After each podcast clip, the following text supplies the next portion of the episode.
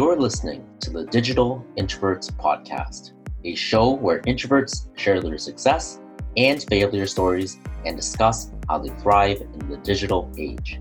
I'm your host, Godwin Chan. Let's begin.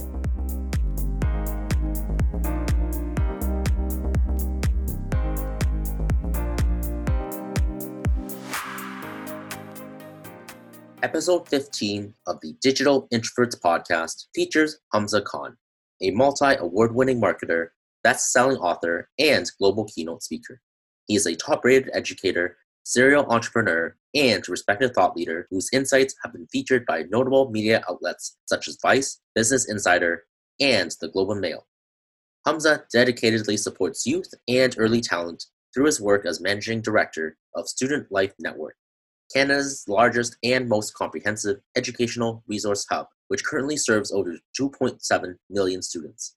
From TEDx stages and international conferences to MBA classrooms and Fortune 500 boardrooms, Hamza gets invited regularly to deliver keynotes and workshops around the world. In 2017, he self published his first book, The Burnout Gamble, which instantly became a bestseller. Let's get right into it. Hello and welcome to the Digital Introvert Podcast. Uh, today we have a very special guest, Hamza Khan, in the building. Welcome. Hey, hey. Thank you so much. Sorry, I got a little excited over there. No worries, no worries. Thank you for coming on, and uh, really, you know, appreciate it. You know, especially uh, how you know the way we got connected. You know, definitely through our mutual connection with Foos, right? And that's how I first heard or learned about about yourself, and really been you know fascinated with following your journey um, since you did mention that you were an introvert mm-hmm. right? And and so you know thank you again for for coming on. Dude the pleasure is all mine. Mahfouz is the homie. Thank you so much for the connection man. This is a this is a really interesting topic and uh, you know i i spend a lot of time thinking about it. I'm obviously living it as an introvert but i've rarely had an opportunity to discuss it let alone uh, have it broadcasted to all of your fans and to a wider audience and so i'm really excited to get right into it. Perfect. First question, uh, really, I have for you is you know I am very much inventing this new term, you know, digital introverts, digital introversion, and that mm-hmm. sort of thing. And I guess, in your opinion, what does that mean to you? You know, what does being an introvert mean to you in the digital age? I know we've talked about your color coding system for your calendar, Mm-hmm, and mm-hmm. how you know intense that is. yeah, uh, mm-hmm. yeah, my calendar looks like a crayon, just a box of crayons just exploded on my screen, man. Uh, dude, I guess I guess when we talk about digital introversion like if we just separate the digital from that term altogether and consider what introversion is uh, that might be a good place to start with this. I think for the longest time i actually thought i was broken as a human being. I mean i remember being really emotional very shy and at times i felt like i was even antisocial. And at its worst when i was at my most introverted i thought i was misanthropic like i thought i actually hated people. But looking back that was really just me not understanding what it took for me to gain energy and what was involved with me losing energy.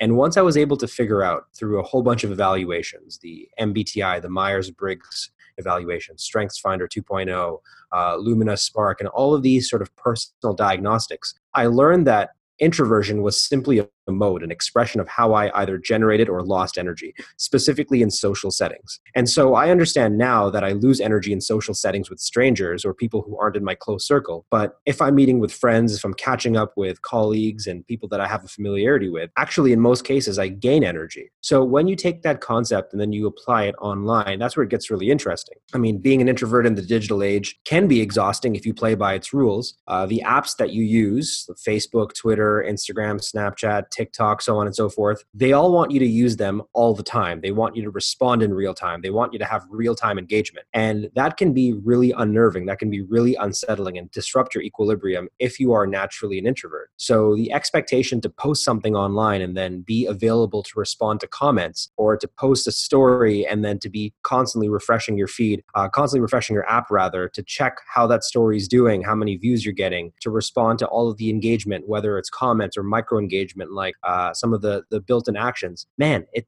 I I imagine that for people who don't have digital discipline, being a digital introvert can be very very very taxing. And I know that for a fact because I once was that person, and I've had to t- train myself over time uh, to have digital discipline, if you will. Right, for sure. And obviously, one of those ways is by doing your color coded calendar. Now, could yeah. you kind of describe to the listeners in a bit, little bit more detail on what that looks like, especially you know with the different colors that you use and how Absolutely. you plan out your weeks and things like that? Oh, dude, uh, I'm glad you asked that. Right, I, I get re- I really nerd out about this, so feel free to cut me off at any time if I'm rambling. no worries. I I like a couple of years ago was getting really fed up with my calendar, and not just that, my my weeks were really jam packed. And at the end of every workday, I was getting exhausted, and this culminated in me burning out in spectacular fashion in 2014. There was just really no rhyme or reason to what was happening in my calendar, and I equate it now whenever I speak about my calendar to a budget. In the same way that you wouldn't let somebody reach into your pocket and take out money, why do we so freely allow people to reach into our calendar and book up time? And I didn't have any rules around what went into my calendar. There was no structure. There was nothing that was recurring. There was no time allocated and carved out for me. I had just a bad relationship with time altogether. And so I ended up becoming really resentful of the people that I was meeting. I would have sometimes like 10 meetings a day, back to back to back to back to back to back to back to back. And I was so wiped at the end of these days. I mean, I was a zombie. People could just be moving their mouths and I would just be, you know, squinting through my eyes trying to trying to parse together something that they said. They made some sound that sounded like a word and whatnot. It was a mess. And I realized that I had to reconfigure how I viewed my time and tailor it to my personality. I know now that I lose energy anytime I'm in a social setting, specifically a social setting with a stranger or a social setting that is highly demanding in terms of the expression of self that is required of me. If I have to do a pitch, if I have to do a presentation, if I have to teach a class, these are all really taxing things for me. And so even today, right, don't get me wrong, I've been looking forward to this podcast, but I had to be realistic and label this as orange in my calendar. So I try to structure my color coding uh, from cold to hot. So if something is blue, if something is light blue, that means that it's work. And actually, green is what I use to indicate something that is restorative. So if something is really vibrant green, like going to the gym or eating, that means I'm going to get energy from it. If something is light green, like I'm meeting with a friend, I'm meeting with a family member, that you know requires a little bit of effort but is still ultimately res- restorative when you tally it up. Where things get dicey though is when things are yellow. So yellow typically translates to travel and travel provides a certain level of friction in your life. And so i lose energy when i travel. Then when i do things that require me to be on like a podcast it's orange and when i have to be really on like delivering a keynote or you know delivering a massive workshop or a sales pitch or whatnot that's when it becomes red. And i have to be very careful now about how many of those yellow orange and red things i have structured in a day how much recovery time I have, so how much green pads those moments, and then back to back in a week, how many days in a row can I chain together or not those orange and red things. So, for example, today's a really bad week because I have nothing but every single day orange, red, orange, red, orange, red, all culminating tomorrow into a keynote address first thing in the morning. So, I have to be very careful right after this podcast to not have anything else that is going to deplete my energy. So after this podcast, I'm going to go home. I'm going to relax. I'm not going to do any work. I'm going to watch a movie, watch a show, eat, get plenty of sleep. Tomorrow morning, go to the gym. You know, a friend reached out, was like, Hey, do you want to grab breakfast tomorrow morning? I was like, I actually can't because I need to be all in and totally recharged. If you think about this as a battery, totally recharged in order to exhaust myself and deplete myself with this hard red keynote tomorrow. So, hopefully, that's a little bit of a glimpse into what my color coding system does. It's basically a visualization of where I'm going to gain and lose energy any given day, any given week. Wow, fa- fantastic! You know, I'm I'm absolutely blown away by what you just described, right? In in terms of and and you liken it to a budget, which you know I agree with, right? And, and it's really granular in that sense, where you know you, you literally track every single minute of your day, what what you're spending it on, uh, where you're at. Is it an energy suck or is it an energy gain? right and so yeah man and and to that point like what are budgets other than reflections of your priorities right and so where you spend your money is a reflection of what's important to you and what's necessary and so similarly a calendar is a budget of your time which is arguably invaluable compared to money so we should be treating our calendars like the most important organization system in our lives and I, I say this all the time now, especially to mentees. I say, show me your calendar and I'll tell you what's important to you. And so the things in your calendar should all be indicative of the life you're currently living and hopefully the life you want to live. And so you have to make sure that you have things in there that are dedicated towards you showing up and being your best for whatever that is. Right, for sure. And, you know, we were t- just talking a little bit earlier how, you know, the best thing in the world, at, at least for both of us, is concerned is when someone cancels meeting on you, right? Dude, music to my ears, man. I mean, like right before this. So, another trick that I have when it comes to my color coding is that I try to batch things together that are high energy. And I call it riding the wave. So, let's say I do a keynote, I need to sustain that energy. So, I have no problem transitioning from a keynote into a networking event or from a keynote into a dinner with uh, some people that I want to do business with because I'm going to ride that high. I'm already in that headspace. It's when I actually disconnect either intentionally or unintentionally from that moment that I become aware that I've lost energy. But while I'm in the moment, I try to keep it going. So I actually had a podcast scheduled right before this. And earlier this morning, they messaged me saying, unfortunately, something's come up uh, we're gonna have to reschedule. And I was like, yeah, no problem, man. That's totally cool by me. We can reschedule this. We'll schedule it far into the future when I don't have as hectic of a week. But this also allowed me to show up and be 100% present for this podcast, which I was gonna do anyways. But now I know that I'm not gonna have the proportional recovery period needed after that, because that would have been two hours of recovery uh, to be in proportion with two hours of energy expenditure. I try to sort of balance minute for minute, hour for hour. Mm, for sure, uh, and that makes sense. Honestly, when someone cancels meeting on myself, you know, also that is is also I, I think of it as, as, a blessing as well. As a blessing, it's a gift of time, man. It truly is. You know, you know, not not to say that you know I'm not concerned for the other person who had to cancel, but at, at the same time, it's like it's like finding money on the ground. Just, you know, I found free time, essentially, right? That's what it is. Yeah, dude. I last week I had to look at my calendar, and I have a really busy speaking schedule in Q1 of this year. And uh, dude, I just looked at my calendar, and I'm like, there's a lot of meetings over here that really can't happen. I mean, I'm going to be at these meetings and I'm going to be resentful that I'm at these meetings. I'm going to be at these meetings and they're not actually conducive to me showing up and being my best for those highly red periods that need me, those very red periods that need me, rather. So I just apologized to everyone and canceled, canceled, canceled, canceled, canceled. And everyone was cool about it because they understand. And a lot of them were, were people who are very close to me and they know that I'm an introvert and that I lose energy in social settings. And, and it has nothing to do with them. It truly doesn't have anything to do with the other person. It has everything to do with just my personality type and how I was socialized and how I've come to develop and gain energy or lose energy at a biological, at a biochemistry level. So it's it is what it is. It's it's just a product of me being me, and, and I want to meet with as many people as I can. I want to maintain my friendships and my relationships, but I have to do it in a way that makes sense for my biochemistry makeup. Right, for sure. And definitely the best way really is to be in tune with your own body's needs and, and desires as well. Because it, when that when there is a, a dissonance with that, right? When when your body, you know, really needs sleep, for example, and you know, you're still up at three in the morning, that's not, you know, exactly very conducive to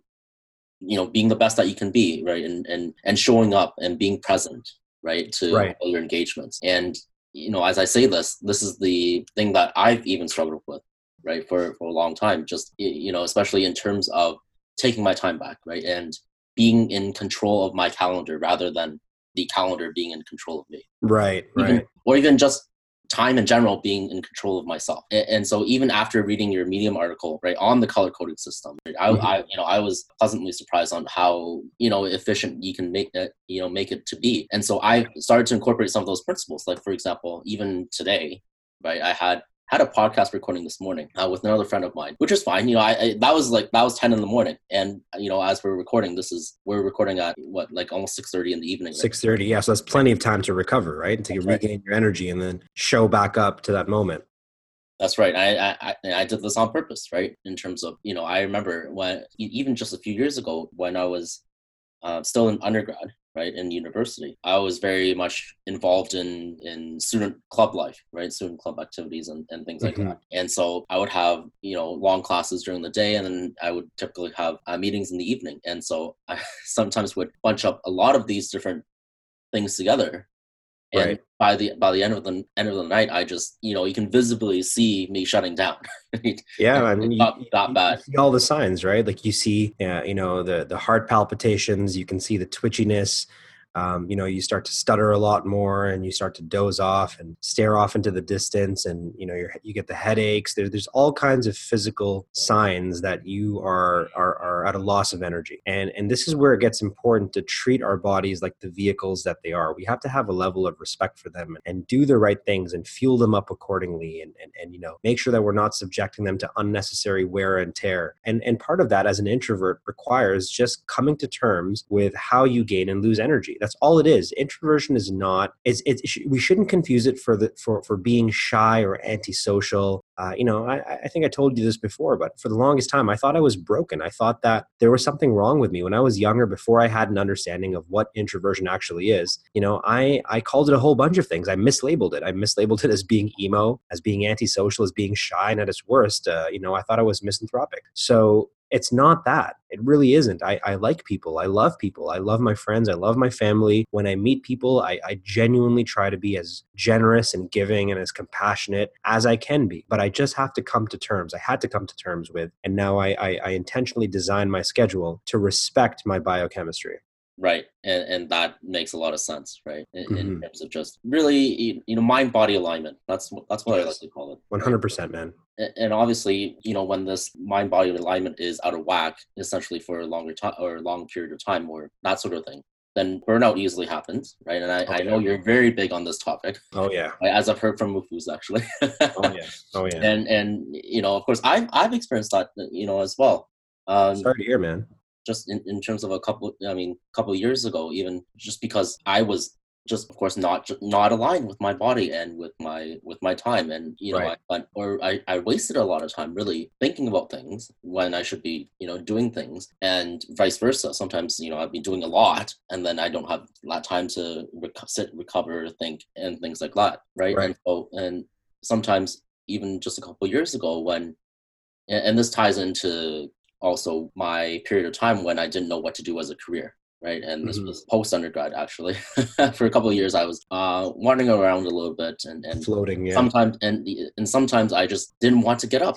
Some some days, right? It was just yeah. I just didn't feel like being productive today and so i would you know waste a lot of time being inside my own head well it sounds like you were going through a bit of a depressive episode back there it could have even been full-blown depression it could have been i i you know i could have you know i i thought about it about it. I, you know, it wasn't anything officially diagnosed or anything, but I thought, you know, I was not in a good place, you know, right. a couple years ago. And of course, you know, that related to, you know, burnout, anxiety about the future, things like that. And, you know, I'm just curious to, you know, to know about more of your, you know, your journey on that, on figuring out what burnout is and how even that relates to introversion. I'm curious to see if that there's a correlation or anything. Yeah, man. I mean, uh, wow. Thank, thank you for sharing that. That that's really brave of you to do so. And uh, you know, there's a lot of similarities with your story and mine. I think burnout now officially has a definition that has been sanctioned by the World Health Organization. Which, for me, as somebody that's been speaking about burnout, has been thinking about burnout, has been writing about burnout, uh, is extremely vindicating. Uh, they now call it a medical diagnosis resulting from workplace stress that has been chronically, uh, sorry, chronic workplace stress that has gone unmanaged, that has been successfully unmanaged and so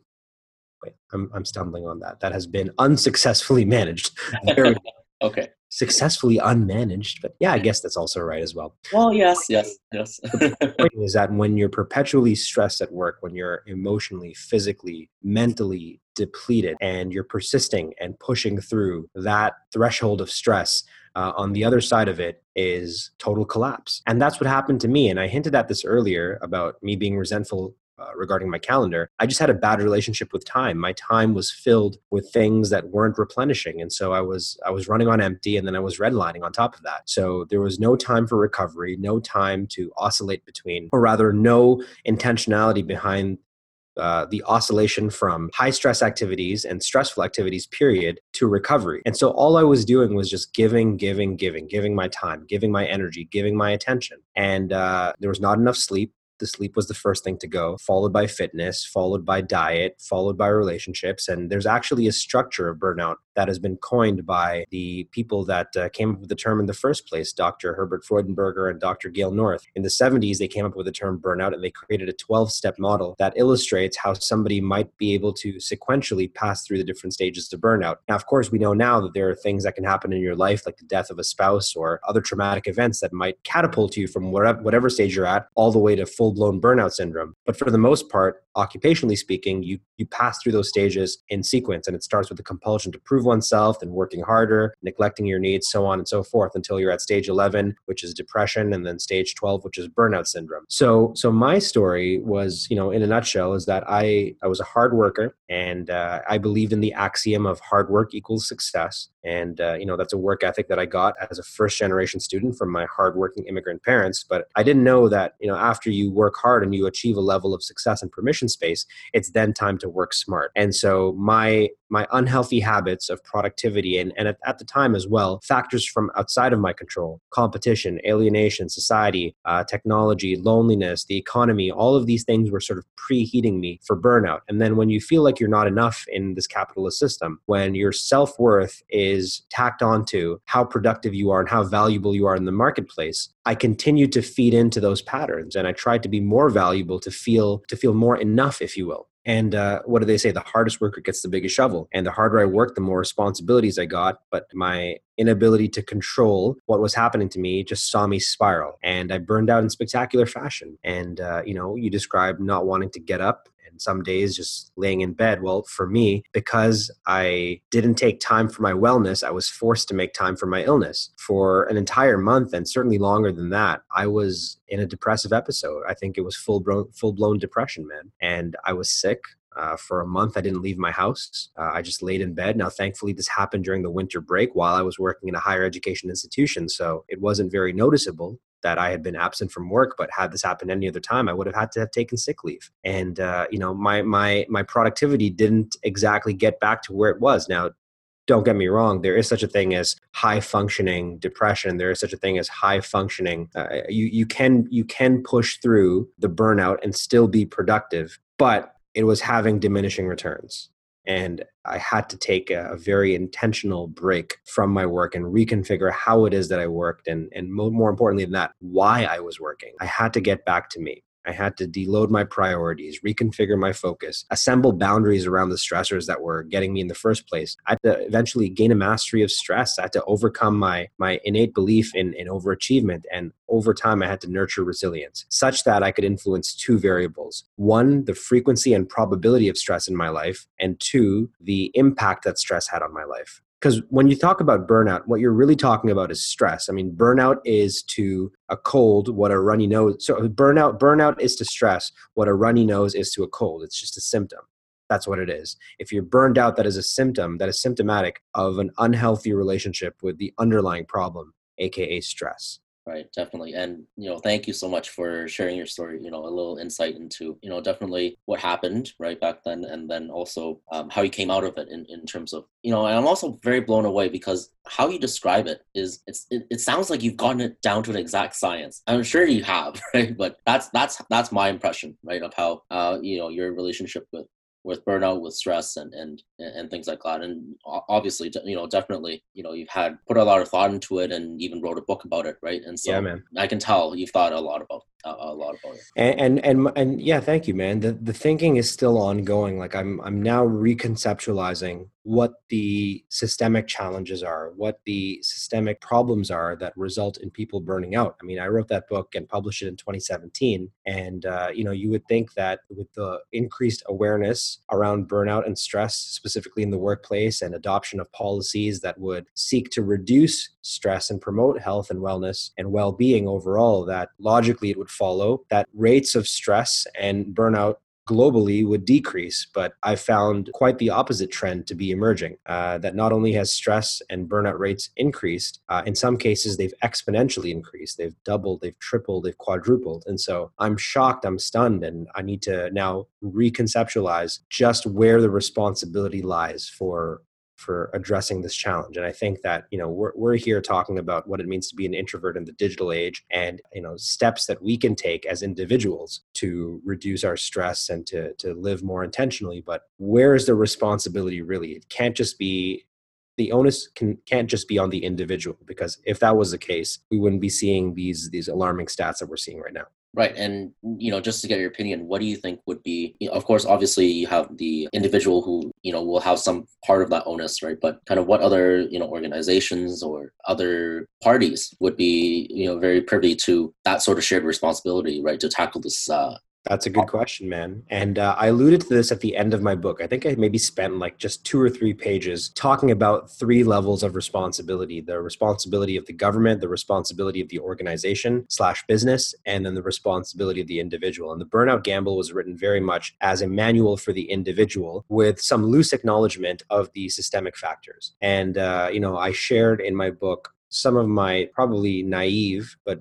mostly optimistic visions for the future. But uh, unfortunately, I'm feeling a little more cynical. I'm feeling a little more skeptical now, looking at some of those, the, the early pieces of research that are coming back from my team around how irresponsible some leaders are, specifically organizational leaders. And these are leaders of companies that are winning awards that we're touting as, you know, the best employers in the country, the best employers in the world. And you go on their websites and you go on their human resources page, you go on their culture page, and they're saying all the right things. They're saying, we care about our our employees. We practice flexibility. You know, we have this feature, we have nap pods, we have catered lunches, so on and so forth. But then you go to the Glassdoor reviews of these very same companies, and the reviews are incessant that are chiding these leaders for promoting a culture of burnout, for creating a culture of burnout, for intentionally burning people out. And so I think that I need to dig a little bit deeper into this and figure out what the hell is going on. And I'm a little scared to, to dive further into this because I think that I'm going to confront a very unsettling truth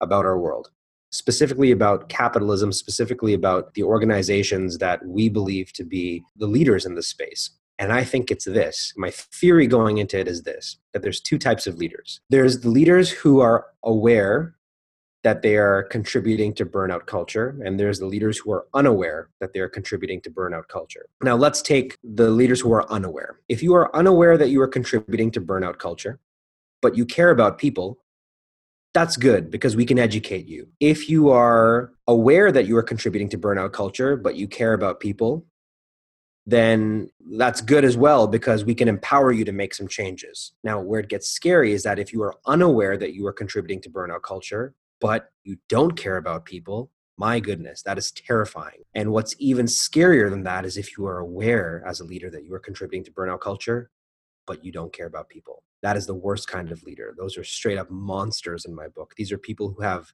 no regard for their fellow human beings, and worse, in some cases, might be actively involved in their destruction. And you see this in some of the worst case examples. You hear about these nightmare CEOs. You hear about, for example, an article came out in The Verge in which a employee and multiple employees rather of a company that we looked at not that long ago as like a Silicon Valley or rather a New York unicorn story uh, Away the bags, the bags that you saw ads on for the TTC, ads on the TTC for a very long time. Uh, you know, very fashionable, uh, super millennial bags, if you will, travel luggage company. And the stories that came out in this piece were frightening. I was like, is this how some humans treat other human beings? And the answer was yes. I mean, we're talking about a CEO who was so paranoid and distrustful that they actually required employees who were working from home to take a photo of their setup to prove that they were working from home. Like, how dehumanizing is that? So that was happening. And this is happening with companies that you would be shocked if I were to tell you their names. Right. And I, I was going to mention the Away debacle as well, right? Yeah. Where you mentioned it. And, you know, reading that piece was really, A, was very good piece of investigative journalism. And B, it was shocking, really. Just especially reading those Slack messages. It was like, oh, man. How can people treat other people like this? Right. And yeah, I had, you know, nothing else to say. It was just, it was just shocking. Right. So I've I've been working, you know, just uh, on that note, on creating a model for I think what what I'm I don't have a better name for it, but I'm calling it flammable leadership essentially. And so these are the six signs that you are working for somebody that is creating a burnout, a culture of burnout. And and if I could just share them with you real quick, Godwin, these are the six hallmarks of flammable leadership. Now, this is still so early in its conceptualization, so it's entirely possible that a year from now, heck, even a month from now, these will change. But I think I'm onto something here. The first one is that the leaders haven't defined what success looks like. And when you haven't put a finish line in place, when you haven't defined what a goal looks like, what, a, what it means to score, it gets a little worrisome because the goalposts are constantly going to shift. You're going to have to work harder in the pursuit of something that isn't actually there at the end. You're not going to get the dopamine rush from completing something. The second one is the leaders haven't prioritized outputs over outcomes. They are so focused on the optics, on the things that happen, the small precursors to the eventual goal, that it creates a pressure to perform and a pressure to perform for all the wrong reasons. The, focus should be on the outcomes, on getting the job done. Number three is leaders don't invest in professional development. And all the studies show that when you don't invest in an employee's professional development, that engagement drops. And once employee engagement drops, that negatively reverberates throughout the organization and affects everything else, especially the bottom line. Number four is that leaders care disproportionately about the mission. I think that you have to balance both a focus on the mission as well as a focus on the people. And if you're too focused on the mission, it comes at the expense of the people. If you're too focused on the people, it comes at the expense of the mission. You have to strike this really delicate balance, uh, dichotomy of leadership, if you will, and taking a page out of Jocko Willink's book. And then lastly, leaders enable an unsafe environment. And I think we have to redefine what we mean by unsafe. I think we all are familiar, especially here in Ontario, with, uh, um, oh my God, I'm forgetting their name, but it's the, the Workmen's Safety Compensation Board, Yes. Uh, so we think about an unsafe environment as one that's physically unsafe, but so many environments are actually mentally and emotionally unsafe. And I think The Verge, their piece on Away, really exposed what a what a mentally and emotionally unsafe environment looks like. So those six things that I talked about, those six hallmarks, I think contribute to a flammable environment. And the onus, I believe, is on the leaders, these flammable leaders, to change their ways of working so as to not further stress out introverts and digital introverts, but employees in general. Right, and, I think that by hearing the theory, you know, at, at a first pass, it, it, sounds really reasonable, right? In, in, terms of identifying all the factors that can go into playing into creating basically a toxic workplace, right? Yeah, it, man, that's what it sounds like ultimately, right? Is it is what it is, right? And so, and, and especially I think for you know as introverts, don't think a lot of people who self-identify as introverts would necessarily be the whistleblowers or be the people who would kind of speak out and, and say that this is not right right? I, I certainly wouldn't be that kind of person right? No now, right? So. There are companies that I wish I could I wish I had the courage to go on Glassdoor and write a review about. There's companies that I wish I had the courage to go talk to a reporter and disclose how I was treated and how I was mistreated and uh, you know I'm I'm not that person man. I I I wish I was because uh, I think that that would be of great benefit to others. So shout out to those who have come forward, the employees who came forward to tell us what was going on at Verge. Shout out to the employees that talked about what was going on at WeWork and all of the ones who are at risk of, of being outed because some of these stories on, on Glassdoor are so specific in companies that aren't very that that aren't very big. And so it doesn't take a lot of guesswork to figure out which employee that is that would have left that review. So you know, I'm sure that this can lead to all kinds of alienation and even in some worst cases bullying, harassment, intimidation. So I think that these people are doing us a great service and exposing that uh, the onus is not just on the individual, that the government, that leadership specifically in organizations and businesses play uh, a significant role when it comes to helping all of us to reduce our stress right for sure and and definitely you know whistleblowers really there's a risk of even professional retribution in a sense yeah, buddy. Be blacklisted from whatever company, whatever company. Oh right? man, and I'll tell you, man, as somebody uh, who has gone through situations very akin to what you just described, it's it's terrifying, man. You think you're going to lose it all. Mm, yeah, for sure, and and that's why always kudos always goes to uh, these brave souls, right? Who yeah, who buddy, really exposing unsavory practices with companies. We've seen with Away, with WeWork with Theranos, with Uber, and yeah, goes on and on. This right? goes on and on, right? And these are companies that we at one time tout as the paragons, and this is what companies should be. And uh, it's so silly that doesn't get to meet our heroes and realize that they're not what we thought. Right, and definitely, and I think that you know, in particular, that Silicon Valley ethos of growth at all costs I, I, think that's really outdated, man. It's so outdated, and, and there's still companies, man. Like, uh, you know what? Let's let's if we're gonna name names, let's do it. I encourage all the listeners to go and look at Google's health and wellness policy. Go to Google's careers page and read what they say about how they treat their employees. It'll make you sick when you compare that against Glassdoor. And I think that you know. Uh, a lot of work needs to be done. And I look, I'm not saying like I'm running a utopia of a company here. I am sure, I'm confident. I know for a fact that I, as a leader, have engaged in practices that would be considered flammable. I think, especially back when I was an entrepreneur and I first started my company, I was contributing to burnout just by my actions. And I thought that I was doing the right thing by by modeling, you know, what I call productive behavior, but that productive behavior was unsustainable for most people. And so, you know, I think about even things that I'm doing right now that might be contributing to that, maybe withholding information, maybe not defining clearly enough what success looks like. So, this is not a knock on Google. Uh, this is not a knock on WeWork. This is not a knock on Away. I think that look, I, am the last person to say that if, if, you've made a mistake, then that defines you for the rest of your life. No, I think that these leaders, they made mistakes, they made bad decisions. I hope, though, that all of them, including the ones that are working at Google right now, fall into that latter category that I described in the model of, of leadership earlier, which is they, they ultimately care about people. Because if you care about people, then whether or not you are aware that you are contributing to burnout culture, as long as you care about people, you can still come back. You can still implement the necessary changes to fix the situation. What I can't fix, however, is if you don't care about people. Because if you don't care about people, I don't know what to tell you, man. You're a sociopath. You're, you're a psychopath. You're, you're just an enemy of the people and you need to get out of the way. Right, for, for sure. And then those are typically those kinds of people are the ones that are very hyper focused on on growth or on on the metrics really. That's that's, that's what it is right? At, yeah and and in doing so the accrual of resources for themselves. Like let's let's let's be real. Growth at what cost? At everybody else's cost. Why? So that they can live the lifestyle that they want. That's what it is. It's a wealth creation exercise for them. Right, and that's essentially that's what capitalism is in some aspect, right? In, in terms of wealth creation for a small group of people while everyone else props them up. That's, that's and we can see that by every measure, it's not working. I mean, just look around at the zeitgeist. There's a reason why Donald Trump is as popular as he is. There's a reason why a movie that I would consider to be lackluster, save for the acting, like The Joker, is as commercially and critically uh, successful as it is. There's a reason why Parasite is able to make waves the way that it's making right now. I mean, this idea that the system needs correction, that the system needs an overhaul, is being dramatized time and again. We're seeing its manifestations with the Trump rallies with uh, you know sort of radical expressions online so on and so forth there's a real a, a nausea associated with those leaders who are keeping it all for themselves and who are knowingly engaging in the practice of extracting valued and discarding people and it, it makes me really upset man mm-hmm. yeah no uh, I don't i don't think this ends well for for everybody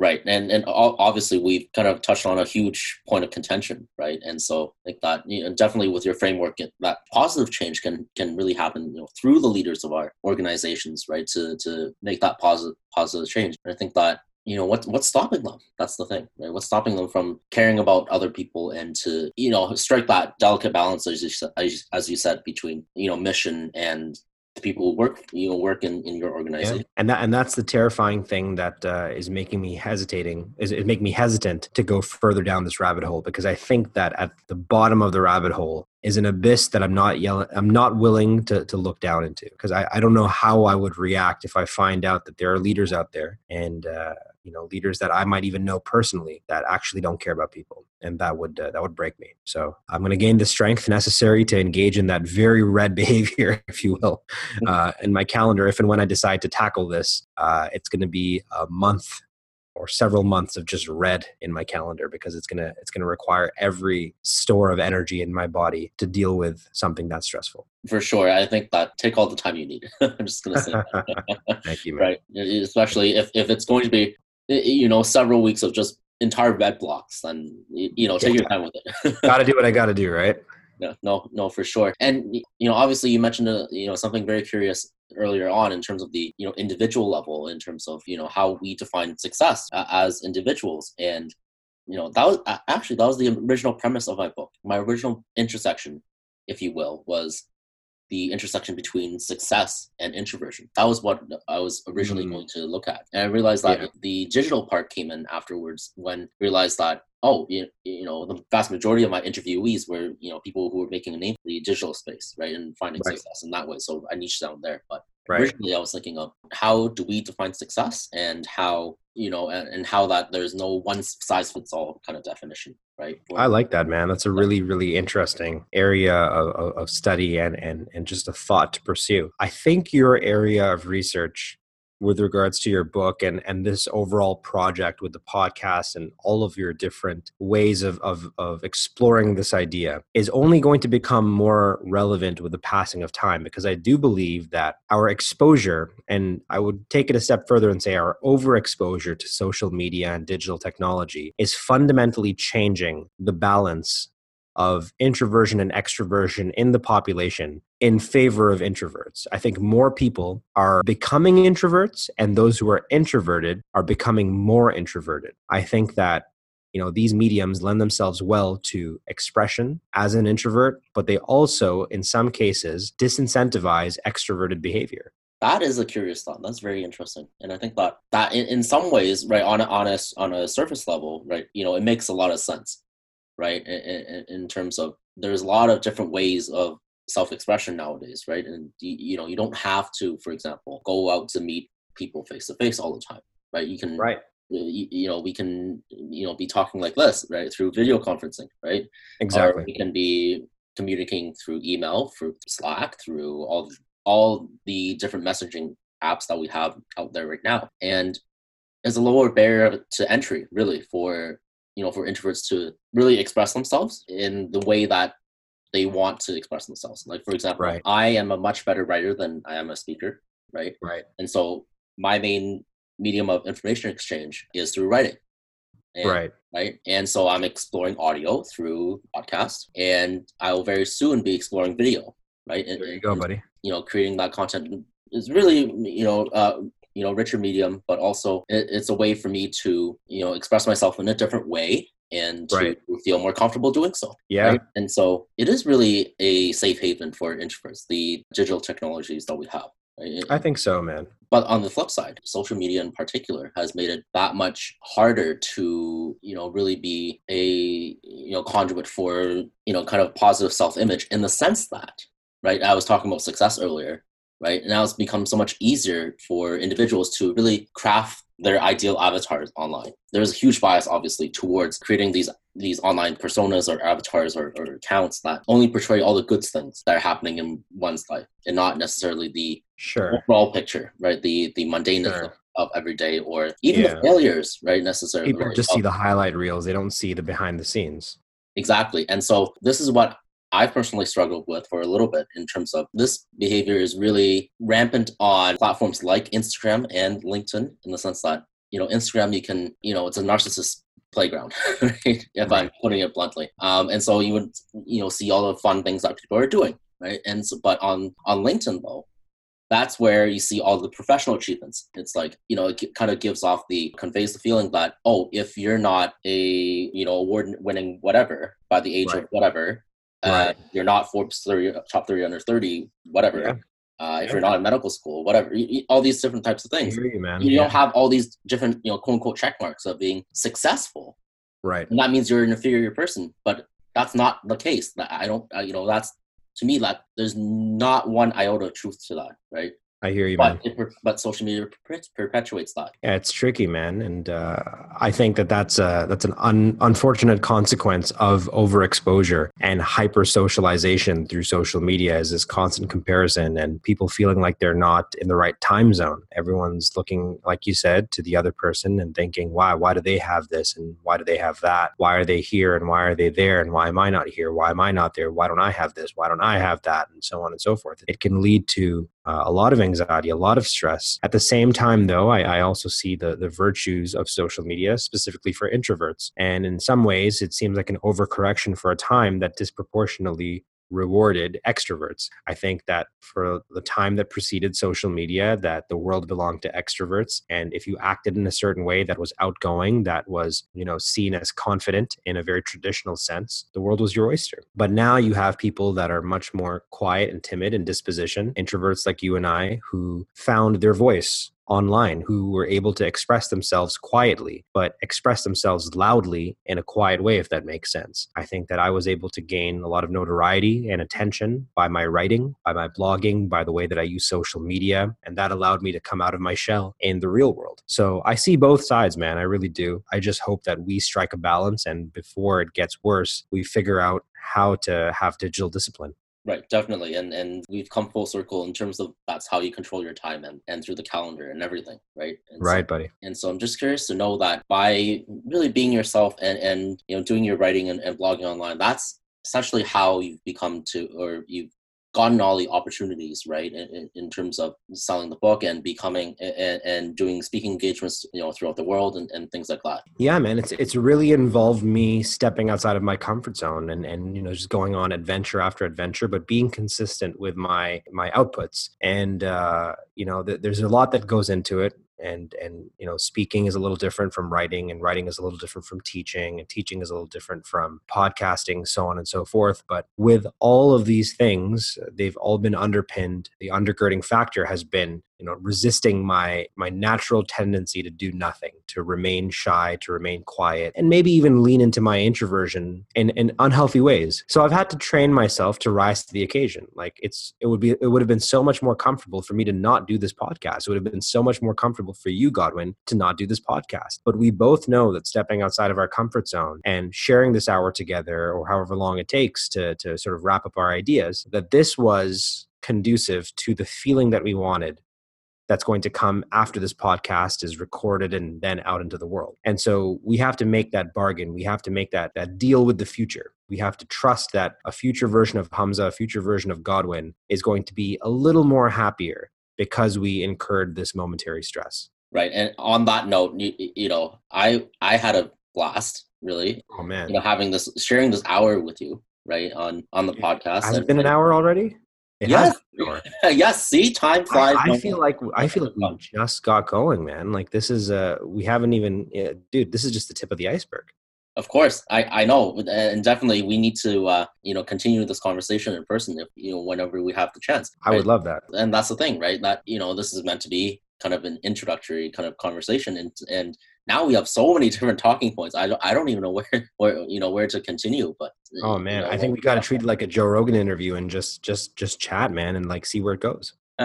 You know, I've said this before. I can totally treat it as like a Joe Rogan interview, and we could go on for hours and hours. But uh, for the audience, I think let's let's spare them their uh, their attention. um, Thank you. And, whoever's and, whoever's listening to this, uh, I, I, appreciate you. We Godwin and I both truly appreciate you. Don't know who you are, but if if if you're out there and you want to connect, uh, I'm at Hamza K on Instagram, on Twitter, I'm on LinkedIn, Facebook. I'm basically everywhere except TikTok. Um, so uh, I was going to ask you on that. Tick, actually, what's funny is that TikTok is a recurring joke on my podcast. You know? Actually, yeah. At the very end, when when I ask you know where people can connect with with the guests, and, and I would or you know they would usually you know say like I'm not on TikTok, or I would point it out. Are you on TikTok? And it's, it's hey, a hilarious recurring joke. Yeah.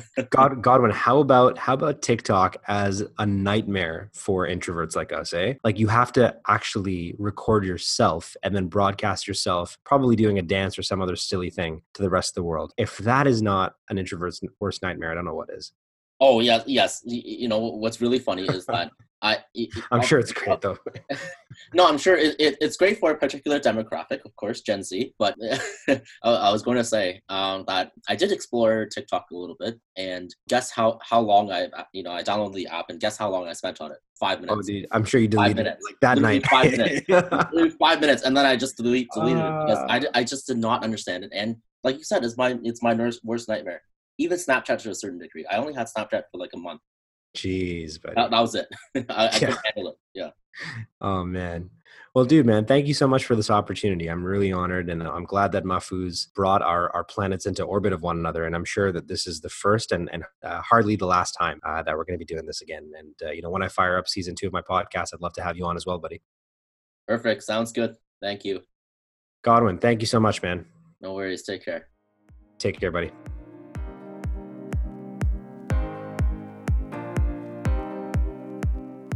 Thanks for listening to the Digital Introverts Podcast. If you liked what you heard, please consider subscribing and leaving a review wherever you listen to podcasts. Don't forget to follow the show on Twitter and Instagram at D-I-G-I-I-N-T-R-O-S-H-O-W and join the Digital Introverts Community Facebook group at D-I-G-I-I-N-T-R-O-G-R-O-U-P can also follow me on all social platforms at G-O-D-W-I-N-H-S-C-H-A-N. I appreciate everyone who listens to the show, and let's change the world quietly.